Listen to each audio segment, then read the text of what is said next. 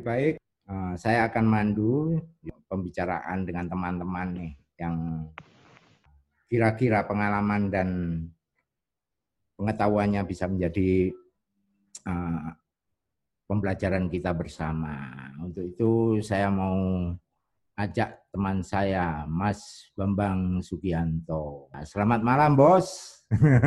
Malam-malam. Waalaikumsalam. Waalaikumsalam. Nah, apa kabar? baik, baik, baik, baik. Oke.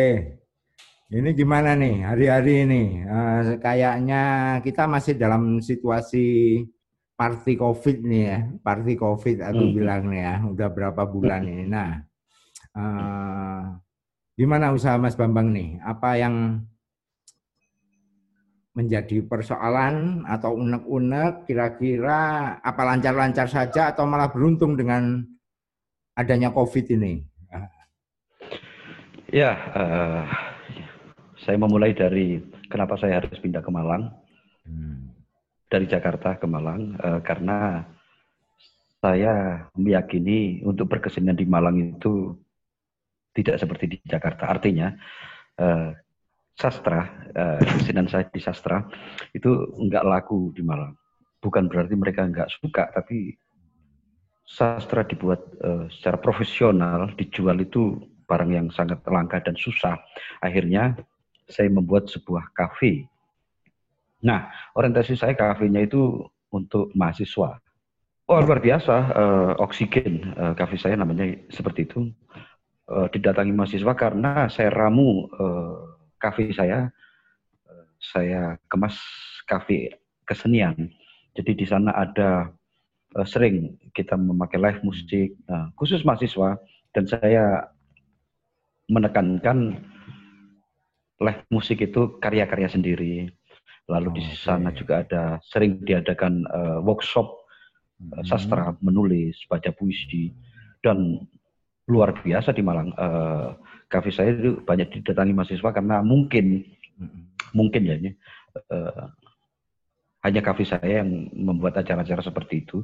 Namun okay. setelah uh, virus corona ini masuk ke Malang dan awal-awalnya sekian bulan yang lalu kan santer banyak sekali eh, informasi-informasi yang benar maupun yang hmm. tidak benar. Kacau Malang. Sehingga eh, saya masih ingat saat itu saya didatangi oleh Muspika, eh, Koramil, Camat dan Polsek.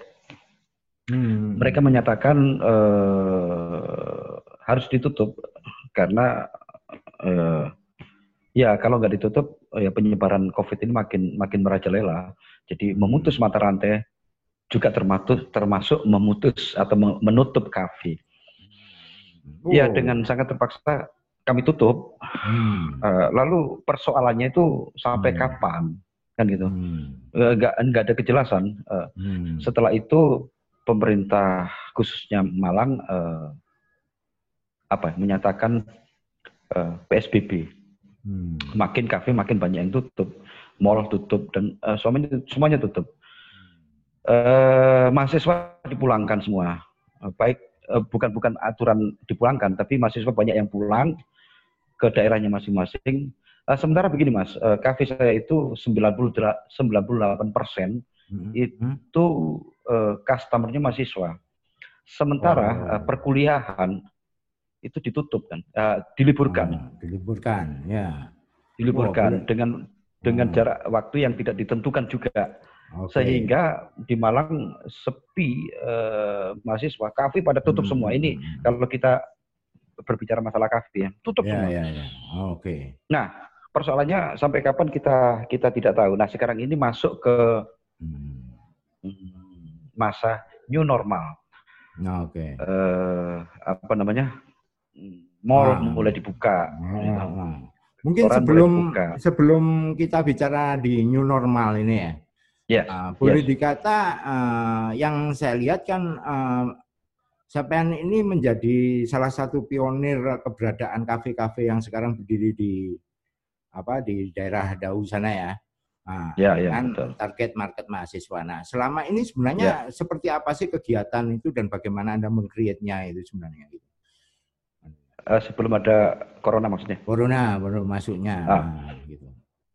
Ya, uh, saya sadar sekali Malang itu kota pelajar. Malang itu hmm. banyak sekali universitas.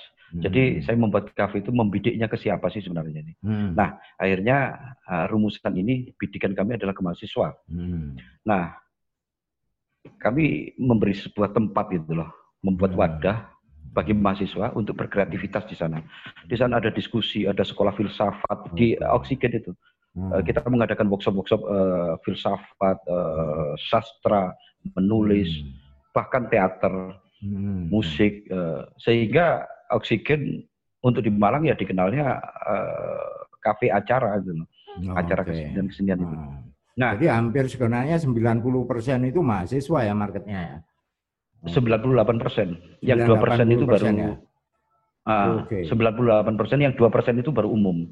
Baru umum. Oke, oke, oke. Hmm. Wah, berarti ini boleh dikata sampean ini adalah uh, orang yang sangat terdampak ya dengan posisi COVID dan sangat. tidak aktifnya mahasiswa perkuliahan di Malang ini ya. Gitu. Sangat, sangat. Oke. Okay. Uh, sangat, sangat, sangat. Kira-kira cukup pusing nggak itu ya? ya, ya nggak pusing lagi. Nggak pusing lagi ya. Oke. Okay. Nah, nah iya. kalau menyikapi dengan uh, posisi himbauan pemerintah, terus protokol dan macam-macam ini uh, sebenarnya apa dalam konteks uh, pandangan sampean sebagai pemilik usaha yang tidak hanya sekedar usaha ya, tapi ini adalah menjadi bagian dari uh, eh, membangun ekosistem mahasiswa di Malang sebenarnya gitu. Hmm. Uh, begini, uh, kalau kalau saat ini saya nggak tahu lagi besok atau lusa ya. Hmm. Saat ini mahasiswa di Malang ya mung mungkin uh, 60 70 persen pulang. Hmm. 30 hmm. persen mahasiswa yang nggak pulang itu karena satu uh, mungkin sudah telat ya di bandara hmm. di di daerahnya sudah ditutup. Hmm. Uh, mereka kalau kebun pulang harus di apa namanya uh, disterilkan dulu jadi di apa ya dia nggak screening, ya, screening ya. selama 14 hari. Nah, itu itu itu alasan alasan hari dan macam-macam ya. Mm -mm. Oke. Okay. Sehingga mereka nggak pulang dan pada umumnya uh, saya kan mempunyai kegiatan uh, hmm. saat bulan Ramadan itu bagi-bagi nasi bungkus hmm. untuk mahasiswa. Itu hmm. saya tanya mahasiswa, kenapa kamu nggak pulang? Alasannya hmm. macam-macam, tapi bisa saya simpulkan, hmm. ya satu mereka nggak punya uang, okay. uh, orang apa hmm. keluarganya tidak memberi uang karena okay. di sana di daerahnya juga juga apa uh, terdampak ya terdampak juga ada, ya, ada efek uh, terdampak jadi bagi Sehingga mahasiswa mereka, sendiri uh, mau pulang kena mau ditinggal di sini pun hmm, jadi juga hmm, kena ya ada iya. efek dampak mau pulang nggak bisa ya? hmm. uh, mau pulang nggak bisa di sini pun tidak ada kegiatan oke okay. nah ya. kira-kira ya. dari dari uh, apa uh, istilahnya dari pantauan sapean ya gitu kan dengan uh, kondisi ya. saat ini apalagi dengan uh, peraturan tadi kembali kepada aturan-aturan uh, yang dilaksanakan apa yang dibuat oleh pemerintah mulai dari PSBB terus ada sekarang ada new normal apalagi sekarang hmm. saat kita bicara ini posisi PSBB di Malang sebenarnya sudah selesai dan diganti ya. dengan kebijakan new normal. Nah, menurut pandangan ya. sampean gimana ini? Gitu. Itu pandangan saya. Ya pandangan saya itu kebijakan yang ngawur gitu. Hmm. Ngawurnya, begini. Ngawurnya gimana nih? Hmm. Ah, begini. Yakin nggak ya, new normal itu karena PSBB berhasil? Hmm. Oh gitu ya. Jangan-jangan karena okay. PSBB nggak berhasil, hmm. akhirnya ada pilihan lagi new normal. Oke. Okay. Uh, saya sering berdiskusi sama teman-teman, kenapa sih ini uh, PSBB tidak diperpanjang? Hmm. Uh, kok tiba-tiba ada new normal? Sementara aturan new normal itu ya sama saja dengan PSBB sebenarnya. Cuma disuruh hmm. buka, tapi hmm. begini loh. Oke, sekarang silakan buka kafe buka, tapi harus hmm. ada aturan, yaitu oh. jaga jarak, uh, masalah durasi waktu, jam uh, hmm. uh, kalau kafe tidak boleh lebih dari jam 8 dibuka. Okay. Itu kan ngawur, itu kebijakan hmm. ngawur. Bagaimana hmm. kita bisa buka kalau jam 9 harus ditutup, sementara kafe hmm. uh, untuk mahasiswa itu itu bukaannya hmm. jam 6, berarti hanya dua jam buka itu terus siapa yang mau beli? Hmm. Itu yang pertama. Lalu yang kedua uh, harus dibatasi. Okay. Begini, hmm. uh, pengalaman saya, kalau saya buka hmm. kafe, hmm. itu satu hari saya hanya mendapatkan masukan satu juta, berarti hmm. saya mempunyai kerugian sekitar tiga ratus ribu. Hmm. Kalau uh, customer itu dibatasi, saya yakin hmm. pemasukan tidak sampai sebesar hmm. itu. Hmm. Satu juta itu. Berarti hmm. setiap hari saya nomboi sekitar hmm. 300 sampai 500 ribu untuk kerugian itu. Oh, Dikalikan satu hmm. bulan berapa puluh juta saya harus. Hmm. Uh, nah daripada begitu ya nggak saya buka. Itu yang pertama. Okay. Berarti gambarannya adalah uh, gambarannya bisa jadi dikatakan bahwa omsetnya bisa turun hampir lebih dari 50 persen ya kalau gitu ya. Lebih lebih. lebih. lebih Apalagi dengan ditutup jadi 100 persen selesai ya. Gitu ya. Ya. Oh, okay. Tapi begini, lebih baik hmm. saya tutup. Uh, hmm. Saya tutup memang tidak mendapatkan pendapatan sama sekali, tapi hmm. saya tidak men mengeluarkan. Oke. Okay. Nah itu hmm. itu persoalannya sehingga hmm. saya tidak rugi. Tapi okay. kalau saya buka dengan aturan-aturan seperti itu, hmm. saya akan merugi ya bayar oh, karyawan gitu. ya hmm. harus harus uh, bayar listrik harus bayar hmm. kebersihan keamanan hmm. dan sebagainya sementara uh, customer itu yang datang ya nggak nggak nggak seberapa karena mahasiswa masih di di daerahnya masing-masing kan Oke, nah, berarti belum berarti boleh dikata uh, kebijakan apa pun berkaitan dengan untuk uh, proses penanggulangan uh, COVID ini eh, apa bisa diwakili bahwa pemerintah tidak melakukan investigasi ke lapangan gitu ya atau melakukan ya, ya, survei ya. gitu. Nah. Saya yakin begitu. Begini, hmm. menurut saya ya kalau kalau analisa saya salah, ya, pemerintah hmm. harus memaklumi karena saya uh, mendudukkan saya sebagai rakyat ya. Ya, rakyat terdampak begini, ya. Uh, hmm. ya, begini. Hmm. Apa namanya? Uh, saya kok yakin gitu loh karena PSBB ini gagal, hmm. dengan adanya PSBB rakyat itu masih tetap berkeliaran, hmm. pasar itu masih hmm. tetap ramai, hmm. ya Sehingga apa gunanya uh, dibuat PSBB kalau dilanggar? Akhirnya, hmm. oke, okay, diganti aja bukan PSBB, tapi hmm. new normal. Ya sudah silakan kalian uh, keluar, hmm. tapi tetap dengan aturan-aturan. Nah, sekarang apa bedanya? Gitu loh. Sehingga, maksud saya begini loh kalau saya ya PSBB itu hmm. diterapkan betul sampai memang hasilnya itu hmm. uh, memang uh, sudah saatnya new normal gitu loh. Ya, ya. Artinya sampai detik ini aja masih ada informasi lepas informasi ini benar apa tidak. Hmm. Uh, seperti di pasar Karang Karang Pelosok ada yang ter, terkena uh, uh, COVID itu sebanyak 17 orang. Benar apa tidak saya nggak tahu. Tapi uh, isu atau rumor selalu uh, menggelinding seperti itu terus. Nah, okay. kalau sudah terdampak seperti itu, sih mas, harus harus harus masuk ke ke aturan yang baru new normal itu. Seharusnya tuntaskan hmm. dulu PSBB. Hmm. Pemerintah oh, takut gitu aja, ya? uh, hmm. tentunya kolab kan hmm, kalau hmm. sampai lama PSBB itu. Oh, Sehingga akal-akalannya new normal. Uh, hmm. New normal uh, dibatasi saya bisa uh, hmm. apa namanya melanggar aturan itu. Ya saya buka aja kafe Hmm. Saya yakin saya tidak ada tidak ada yang ngontrol itu. Misalkan hmm. Kafe saya, saya saya datangkan 300 orang berhimpit-himpitan. Okay. Siapa yang okay. mau kontrol itu? Oh. Oh, sampai ke sana ya. Kan? ya. Oke. Okay. Berarti boleh dikata sebenarnya siapa yang setuju ya? Harusnya uh, pemerintah ini men, men, mentuntaskan aja ya sebenarnya ya, mentuntaskan aja oh, iya. apa kebijakan yang pertama yang sudah diambil gitu ya. Iyalah. Padahal prinsipnya kan masyarakat kita sebagai masyarakat bisa menerima itu gitu jadinya ya. Gitu. Maksud saya begini loh, hmm. uh, efek dari PSBB itu pasti pasti kita hmm. kita terdampak dan sakit ya. Hmm. Tapi tuntaskan sampai betul-betul selesai, gitu. Okay. Hmm. Selesai ini sudah. Nah, baru hmm. ada ada aturan baru yang yang memang uh, setelah hmm. PSBB ini apa? Ini PSBB hmm. ini merasa nggak berhasil. Oke. Okay. Tiba-tiba hilang uh, PSBB ganti new normal ini. Hmm. Yakin lah uh, eh, PSBB itu sudah benar, sudah dilakukan hmm. benar, terus yang terdampak itu sudah mulai tidak ada atau menurun. Hmm. Nah, memang saatnya new normal. Okay. Kan enggak kan? Hmm. Ini enggak ada pembahasan dan maaf, hmm. masyarakat seperti kita kita ini kan seharusnya diinformasikan kan. Oke, okay, nah, Malang okay. sekarang hmm. dinyatakan uh, zona dari merah menjadi kuning. Yeah. Ya. Uh, ah. Keterangannya seperti ini, ya. Okay. Nah, sekarang hmm. kita masuk ke fase new normal. hmm. New normal aturannya begini ya. Kita hmm. paham. Oh, oke. Okay. Sekarang fasenya hmm. begini begini. Ini kan enggak tiba-tiba hmm. new normal. Hmm, hmm. Sementara Jawa Timur yang saya tahu seperti Surabaya, seperti Gresik, hmm, hmm, hmm. seperti apa namanya uh, sidoarjo, nah itu malah hitam, artinya uh, di atas merah, sudah merah bata, itu makin hmm. parah kan. Nah kalau hmm. new normal kan dibuka semua kan, okay. uh, berarti apa namanya uh, terminal dibuka. Hmm. Dan yang dari Surabaya berarti bebas masuk kan? Hmm. Nah, terus hmm. bagaimana ini? Oke. Okay. Nah, hmm. akhirnya saya uh, kok menyatakan begini, ini pemerintah uh, frustasi aja. Jadi pemerintah hmm. uh, harus nggak tahu harus bagaimana sehingga hmm. ya ya sudah dibuka new normal aja. Bahkan saya mendengar kabar dari teman aktivis juga di Malang. Hmm saya tanya kenapa kok dipakai new normal? Hmm. Ya sudah, ekonomi harus jalan. Loh, terus hmm. kalau ada yang terserang uh, COVID hmm. uh, virus bagaimana? Ya sudah, biarkan aja.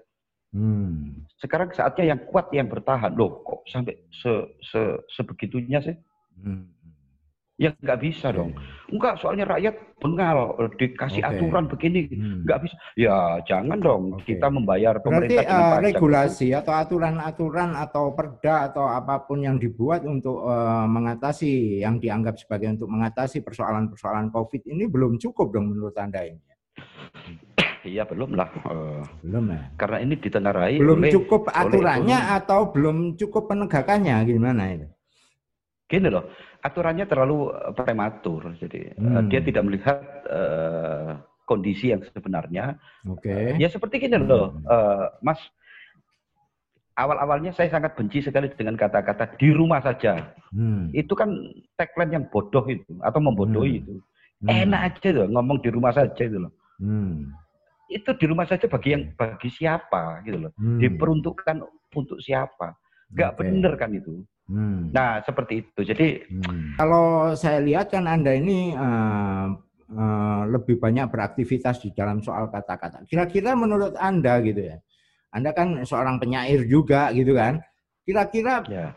bahasa yang pantas untuk bisa diterima oleh masyarakat dalam konteks perubahan atau himbauan ini bahasa seperti yang bagaimana ya harusnya ya kalau kita anu karena kenyataannya kan ini tidak bisa aturan-aturan yang dibuat ini tidak banyak bisa masuk ke logika masyarakat atau mungkin kurang dipahami dan sebagainya. Nah, kira-kira dari sudut pandang bahasa seperti apa ya harusnya pemerintah ini membuat uh, himbauan dan sebagainya itu?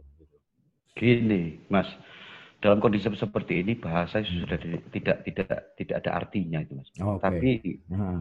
uh, perbuatan Hmm. Kita memakai bahasa apa pun itu hmm. tidak menyelesaikan, gitu loh. Hmm. Hmm. Pak, untuk di rumah saja, misalkan ya, ya himbauan ya, untuk di rumah ya. saja, ah. harus memakai bahasa apa? Ya ah. kalau kalau kita itu ada sesuatu yang apa eh, bisa untuk bertahan di rumah, saya kira hmm. himbauan di rumah saja itu good, bagus, saya ah. setuju. Lawang hmm. banyak dari lebih 50 persen masyarakat kita itu kalau nggak keluar hmm. cari uang ya nggak makan kok okay. himbauan seperti itu. Jadi hmm. uh, kok rasanya kurang bijak ada himbauan itu. Tapi bukan himbauan lagi di sini, tapi hmm. kerja nyata. Hmm. Apa sih yang dibutuhkan masyarakat? Hmm. Ya makan. Masyarakat itu kenyang, nggak mungkin dia keluar. Ngapain sih keluar? Hmm. Uh, belum kejangkau ya dengan adanya aturan-aturan itu atau konteks pertimbangannya Menurut pandangan Anda seperti apa sebenarnya itu? Saya lihat yang sebenarnya. Saya survei yang sebenarnya. Ya. Sebenarnya Artinya ini fakta-fakta lapangan ya, fakta-fakta lapangan ya, yang ya. sampai ya. temukan ya, gitu ya? Ya, iya. Ya. Loh, okay. uh, eh, untuk pembagian sembako itu, hmm. wah di mana-mana dan banyak dari pihak-pihak tertentu itu, oke okay, sudah. Tapi kan hmm. kan sebenarnya uh, tepat tidak. Okay. Ini lucu mas, kejadian, kejadian lucu ada hmm. uh, di daerah Lawang, kecamatan Lawang, Kabupaten hmm. Malang itu ada salah satu warga masyarakat yang namanya Nur. Nur hmm. ini seorang laki-laki, dia itu uh, kerjanya servis apa hmm. namanya uh, sanyu, servis kulkas, hmm. servis mesin cuci. Hmm. Dengan adanya ini ya dia terdampak juga kan. Nah, ada kerjaan anaknya itu 11 orang. Serius. Hmm. Nah, hmm. terus dengan bangganya hmm, aparatur setempat mengatakan bahwasanya kita sudah memberi sembako pada masyarakat. Hmm. Saya lihat dan saya tanya yang namanya Nur itu, Mas hmm. sampai itu dapat sembako dapat berapa atau hmm. atau apa saja? Saya dapat beras dua kilo setengah, hmm. minyak satu liter minyak goreng, gula hmm. satu kilo. Terus hmm. itu untuk berapa hari? Hmm. Ya kalau pemakaian nah, anak saya sebelas satu hari kan selesai itu. Terus hmm. dikasih lagi kapan? Ya nggak tahu, nggak jelas. Hmm. Nah, hmm. ini loh, sering kebijakan itu begini. Okay. Dikira membantu sembako, berarti hmm. selesai persoalan. Hmm. Tapi dia tidak melihat uh, banyaknya sembako dan kebutuhan sembako uh, okay. yang dibutuhkan masyarakat. Loh, hmm. itu kan konyol, Mas. Oke. Okay. Kalau dia bisa hidup satu hari, terus yang sekian hari ke hmm. depannya itu mau mau mau bagaimana? Itu yang oh, pertama. Yang kedua, jangan salahkan masyarakat kalau masyarakat akhirnya berjalan atau melakukan hal-hal yang pintas. Di hmm. daerah kafe saya itu banyak maling, mas. Hmm. Dan malingnya nggak profesional. Apa saja diambil. Hmm. Kalau sudah nggak bisa diambil, di situ ada tang atau di situ ada obeng, itulah yang diambil. Hmm. Itu kan bukan maling namanya. Oke. Maling profesional. Sampai, sampai sejauh itu ya, sampai ininya ya, hmm, dampaknya ya. Iya, iya. Ya. Jadi dikata banyak orang gelap mata akhirnya ya dengan situasi gitu. Iya, iya. Ya, ya, ya. Dan saya yakin itu bukan profesinya itu. Nah, hmm. dia hanya terpaksa aja. Dia hmm. jual sekenanya, ya hanya untuk apa? Hmm. Untuk makan. Hmm. Gitu loh. Hmm. Oke. Dengan situasi dan kondisi COVID yang taruhlah sampai saat ini pun ya belum di apa hmm. belum ketemu juga nih obat hmm. tawarnya dan macam-macam. Nah, hmm Kira-kira sampai kapan ya? Dan terus bagaimana masyarakat ini? Mungkin punya pandangan sendiri, Mas Bambang nih. Anu. Ya, uh, sebenarnya begini, Mas. Yang betul-betul ter terdampak itu harus cepat-cepat diekuasi. Hmm. Artinya didata gitu, Mas. Hmm. Saya yakin pemerintah mampu kok itu. Hmm. Gitu. Pemerintah punya perangkat itu ya. Hmm. Ya, subsidilah mereka yang hmm uh, jajarannya di tengah uh, beli uh, disuruh beli apa sembako tidak dikasih gratis tapi disuruh beli mungkin hmm. separuh harga. Yang hmm. mempunyai uang lebih disuruh beli dengan dinaikkan harga. Itu saya yakin Mas kalau kalau penyampaiannya itu benar, mereka mau kok Mas. Hmm. Bisa kok itu dilakukan. Hmm, okay, okay. Nah sekarang kan kan nggak begitu. Hmm. Menolong sembako ya sudah pokoknya dikasihkan aja. Hmm. Sehingga banyak yang nggak tepatnya itu mas. Itu hmm. masalah sembako, masalah pekerjaan. Ya toh? Hmm. Siapa sih sekarang yang bisa bekerja dengan hmm. tenang seperti yang, ya? Nah. Uh, uh, mana sih ada? Kan nggak ada. Nah, hmm. apakah mereka dikasih kerjaan? Nggak mungkin, mas. Kerja apa? Hmm. Se uh, oksigen mempunyai 10 karyawan. Hmm. Itu saya nggak mampu untuk membayar. Akhirnya mereka pulang semua, mas. Hmm. Saya nggak nggak kuat untuk membayar. Sementara hmm. bagaimana saya bayar oksigen disuruh tutup. Oke. Okay. Hmm. Dampaknya sampai segitu ya. ya. Nah ini nah. ini masih satu oksigen ya. Belum ah, ah, ah. ribuan taruhlah ya. satu uh, satu jenis usaha yang sama aja di Malang kan hampir ya. ribuan ya. ini ya. Gitu ya. Ya. Oke. Okay. Ada sekitar seribu dua puluh hmm. sekian kafe se Malang Raya. Hmm segitu banyaknya ini ya, gitu ya. ya. Oke. Okay. Kalau anggap aja seribu nah, mas, uh, satu kafenya sepuluh, berarti kan hmm. sepuluh ribu orang yang oh, tidak bisa bekerja. Oke. Okay. Nah harusnya berarti uh, kalau model kalau saya tangkap usulan Mas Bambang tadi sebenarnya pemerintah harus menggerakkan uh, kesadaran anu ya solidaritas sosial bersama sebenarnya ya. Betul, yang, betul. Yang dilakukan betul. gitu ya. Situasi, bisa kok mas. Nah, uh, sa bisa. saya pernah saya pernah melakukan ini uh, saat bulan Ramadan itu. Hmm. Saya tahu betul mahasiswa yang nggak pulang hmm. Uh, itu dia kebingungan dia kuliah enggak, tapi pulang nggak bisa. Uh, uang susah dikirim, artinya uh, macet ya kiriman dari orang ya. tuanya karena orang tuanya juga terdampak, juga ya. Hmm. Oke, okay. akhirnya saya membuat sebuah kegiatan mas. Hmm. Uh, saya membuat 10 ribu nasi bungkus.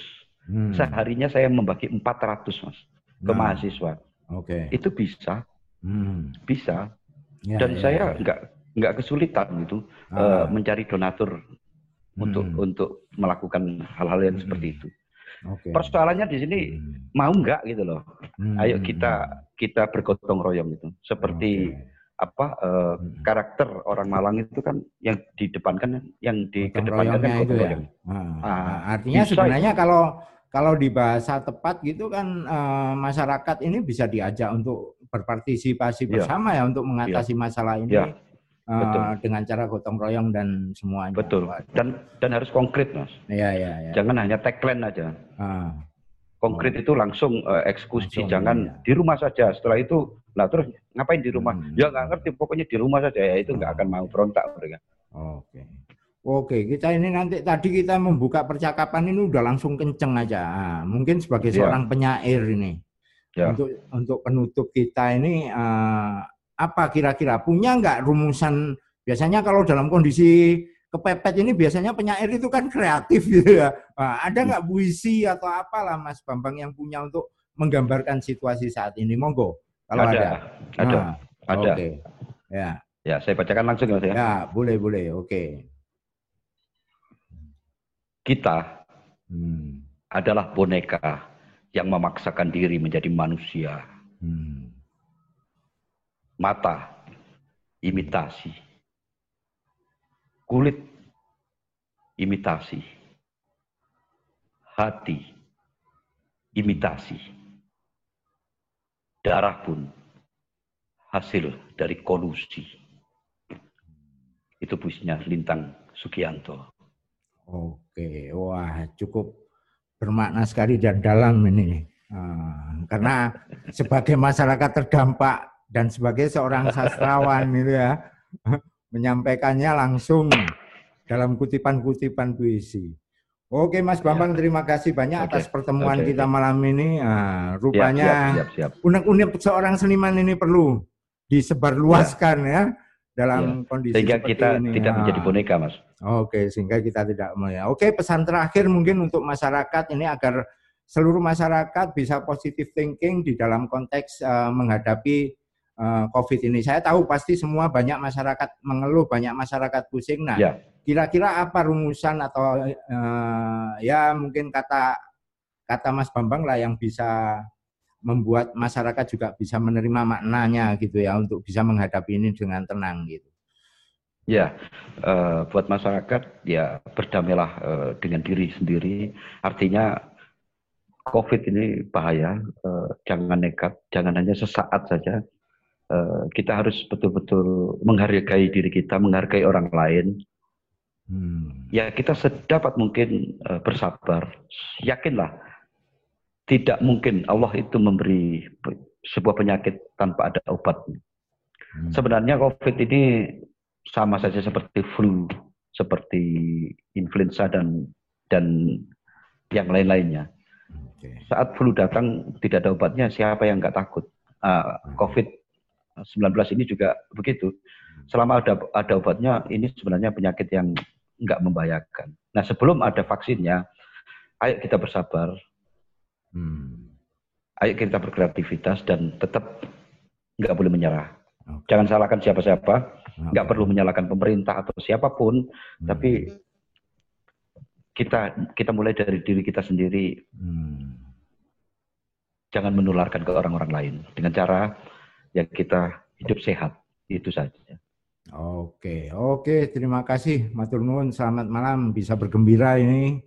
Artinya pertemuan malam, dengan malam, Mas malam. Bambang ini uh, okay, okay. bisa memberikan eh, pandangan-pandangan uh, ya, pandangan-pandangan pertimbangan terhadap eh, teman-teman uh, juga yang menyaksikan acara di Nusa Daily Channel ini. Oke, terima kasih Matur Nuwun. Assalamualaikum Mas Bambang. Assalamualaikum.